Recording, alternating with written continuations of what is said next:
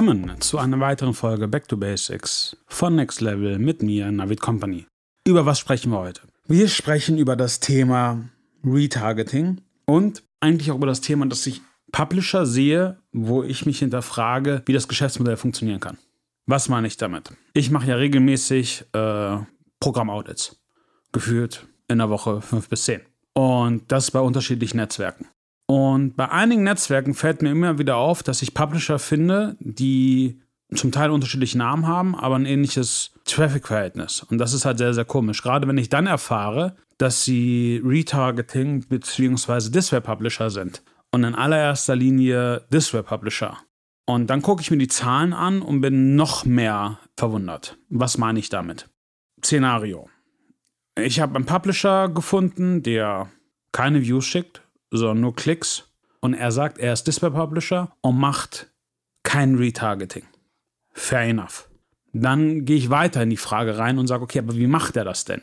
Dann wird mir gesagt, ja, es wird ein Tag-Container, also ein Master-Tag oder generell ein Tag.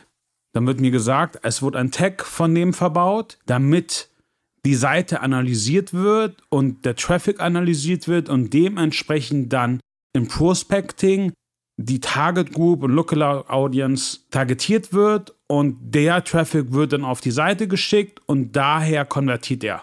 Okay, bis dahin habe ich alles verstanden. Jetzt zu meiner Frage. Wir haben normalerweise von Facebook einen Retargeting-Tag verbaut. Und nicht einen Retargeting-Tag, normalerweise auch das Tag, damit wir Lookalike Audiences erstellen können. Dasselbe haben wir bei Google gemacht. Meistens. Gehen wir mal jetzt davon aus, wegen GDPR haben wir ein paar Probleme oder wegen iOS aber sag ich mal, das haben wir ja alles früher gemacht. Und das hat ja jeder von uns früher gemacht. Richtig? So, dann frage ich mich, wie kann es dann sein, dass jemand uns Traffic schickt auf einer frischen Audience, die den Shop gar nicht kennt, weil das ist ja die Lookalike Audience, und dann mit 1,8 bzw. 2% konvertiert auf einem Shop, dessen Durchschnittsconversion Rate in dem Rahmen ist oder ein bisschen drunter. Und dann meinten sie, ja, die targeten halt sehr gut. Also entschuldigt mal. Das ist so eine schöne Aussage von euch allen. Und ich meine das jetzt auch nicht irgendwie verwerflich, sondern ich will einfach nur die Plausibilität hier klarstellen. Also wenn ein Affiliate sagt, er targetet so gut mit einem Tag auf Daten nur von euch, vom Shop, dann, dann ist das zwar schön, aber die Wahrscheinlichkeit, dass das stimmt, ist halt irgendwie gar nicht gegeben. Warum? Sagen wir mal ehrlich, Google und Facebook targeten Milliarden von Leuten. Wenn jemand Datenhoheit im Internet hat, dann ist es leider Alphabet und es ist leider Meta. Niemand anders. Es gibt niemanden, der mehr Daten auf der Welt hat als die beiden. Und glaubt mir, der Algorithmus von denen ist jetzt auch nicht der verkehrteste. Sonst wären das jetzt, und das sind ja auch Multimilliarden, Billiarden Unternehmen. Jetzt kommt ein Retargeter oder ein Display Publisher und sagt, sein Algorithmus ist besser als der von Google. Sein Algorithmus ist besser als der von Facebook. Also ich meine, wenn das stimmt, und ich gehe jetzt mal einfach nur vom Konjunktiv aus, wenn das stimmen sollte, dann sitzen die ja auf einer Goldgrube. Und wenn das stimmen sollte, warum machen sie das dann rein theoretisch auf CPO? Weil sie könnten es ja auch rein theoretisch auf TKP verkaufen wie Criteo und Milliarden schwer werden. Aber nein, sie machen es über einen Affiliate-Kanal. Und jetzt kommen wir mal zu den Sachen, die ich ja immer wieder sage, Statistiken checken. Wenn wir uns angucken, dass wenn ihr selber Prospecting macht im Display-Bereich über Google oder Prospecting macht im Meta-Bereich über Facebook, jetzt mal unter uns, schafft ihr es auf eine kalte Audience, die durchschnittliche Conversion Rate des Shops hinzukriegen, ohne Pre-Landing-Pages, ohne irgendwie zwei Phasen-Touchpoints, ohne dass ihr, dass ihr die Leute dann retargetet, ohne dass sie dann ins E-Mail-Marketing kommen und zurückkommen. Also ist das realistisch?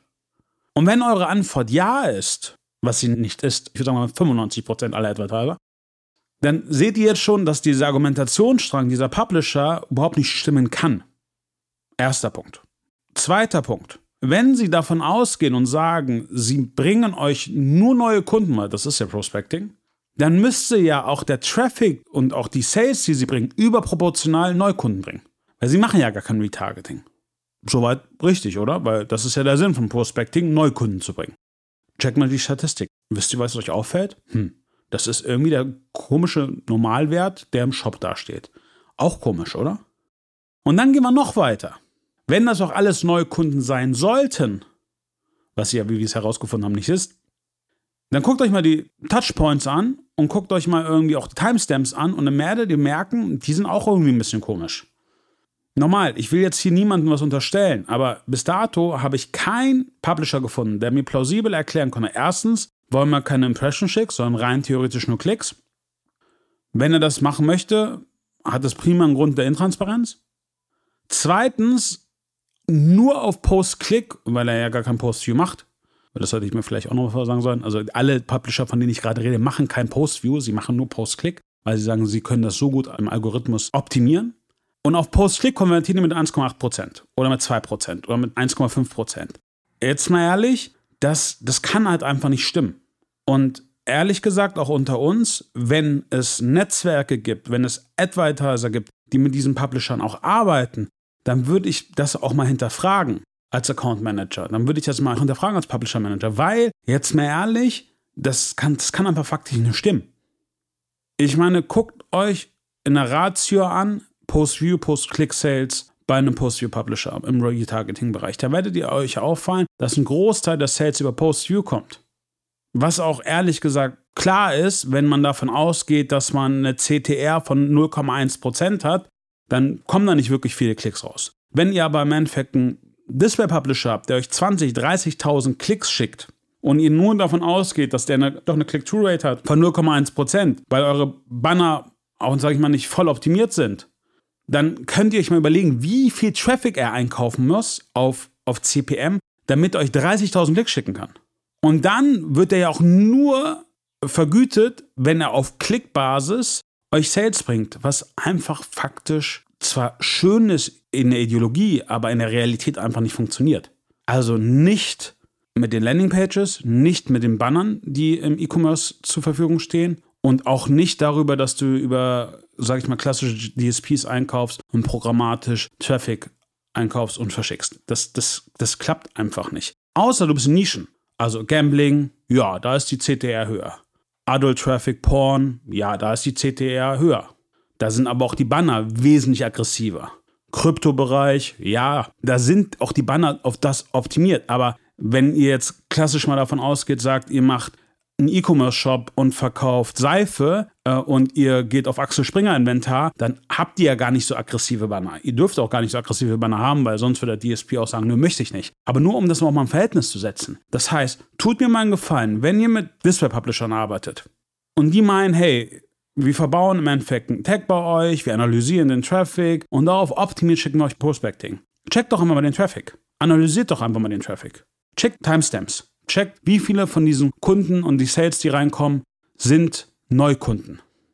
Und ihr werdet merken, dass das irgendwie nicht passen kann. Geht von einer CTR aus von 0,1 bis 0,5 Prozent. Rechnet mal, wie viel Impressionen sie einkaufen müssten und was normale Impressionen in Deutschland kosten.